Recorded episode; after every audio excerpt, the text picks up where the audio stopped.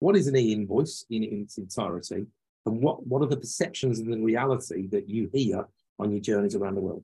Matt, Mary, do you want to start on, in terms of the US? What, what, so, so, uh, and I'm going to be interested. So, Matt, you can disagree with me, um, but I mean, please do, because uh, there's, you know, in the U.S., many people use the term e-invoice basically to mean anything that comes in electronically, including email and including PDFs. Now, I know in the US, if we went back a few years, this is not the case today. Some of the invoice uh, solution providers, the automation solution providers, we get very angry when people would say that a, an emailed PDF, for example, is an e-invoice.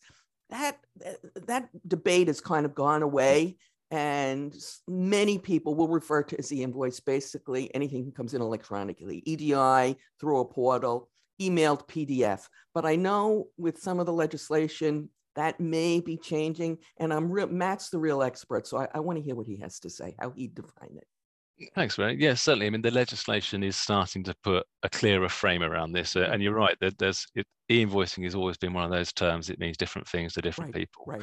Um, and you're absolutely right some people throw anything that's digital into the bucket. Others are, it is very strict. It is a data file. it is a structured data file.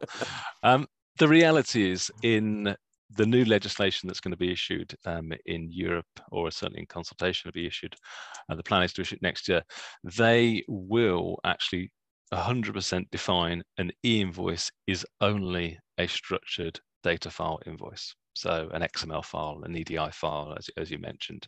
Um, a PDF is 100% not an electronic invoice, according to law very soon. Um, but that is the general theme of where, where the industry has been getting to is digital invoice is PDF, electronic invoice is the, the data file, the one that gives you the automation.